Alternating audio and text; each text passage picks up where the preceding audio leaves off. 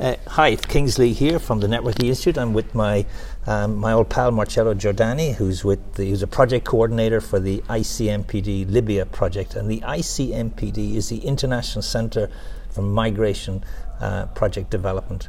Um, Marcello, great couple of days here, and I want to ask you a few quick questions.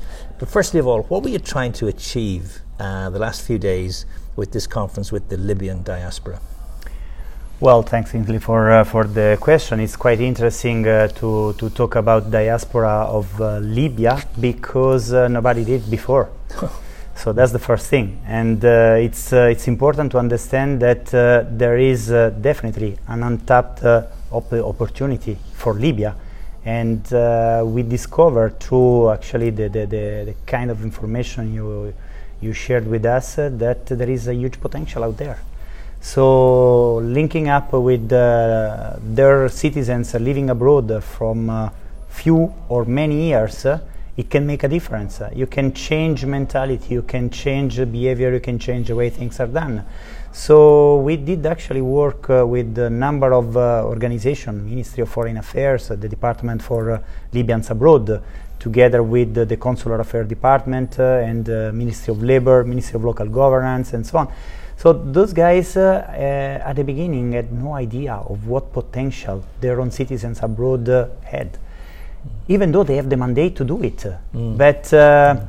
that there was no real capacity on engaging them in a proper way and uh, no real uh, uh, understanding of the potential that is out there. Excellent, great. And listen, you kindly invited me and my colleague Martin Russell to come over from Ireland.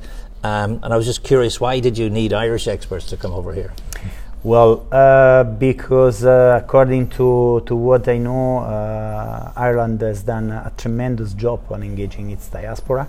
I, had the pleasure to work with you in the past, and I, I had the possibility really to, to touch with my hands the, the, the knowledge, the, the, the, competence, the capacity, the capability of uh, providing guidance and, uh, and expertise and uh, I can say that uh, this is now confirmed. We we are uh, we are super happy about the, the, the outcome of the work, both the study that has been done and the the workshop, because we are actually.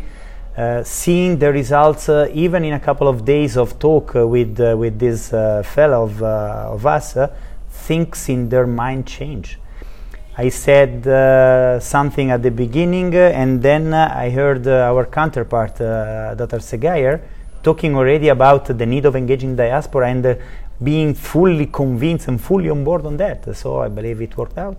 Great. Now, listen, what more can Ireland do to help you in what you're doing in Libya in the future? Well, listen, we just started. It's the first step uh, of a long journey. Uh, I believe uh, we we choose the right uh, partner and we can continue to work there.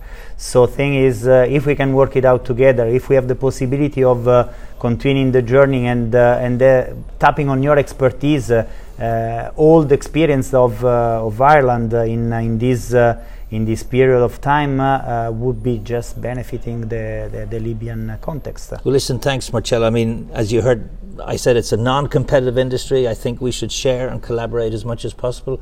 And we in Ireland are just delighted and more than happy to help as best we can. So thank you. Uh, well done the last few days. Enjoy the weekend. Thank you. Bye-bye. Bye.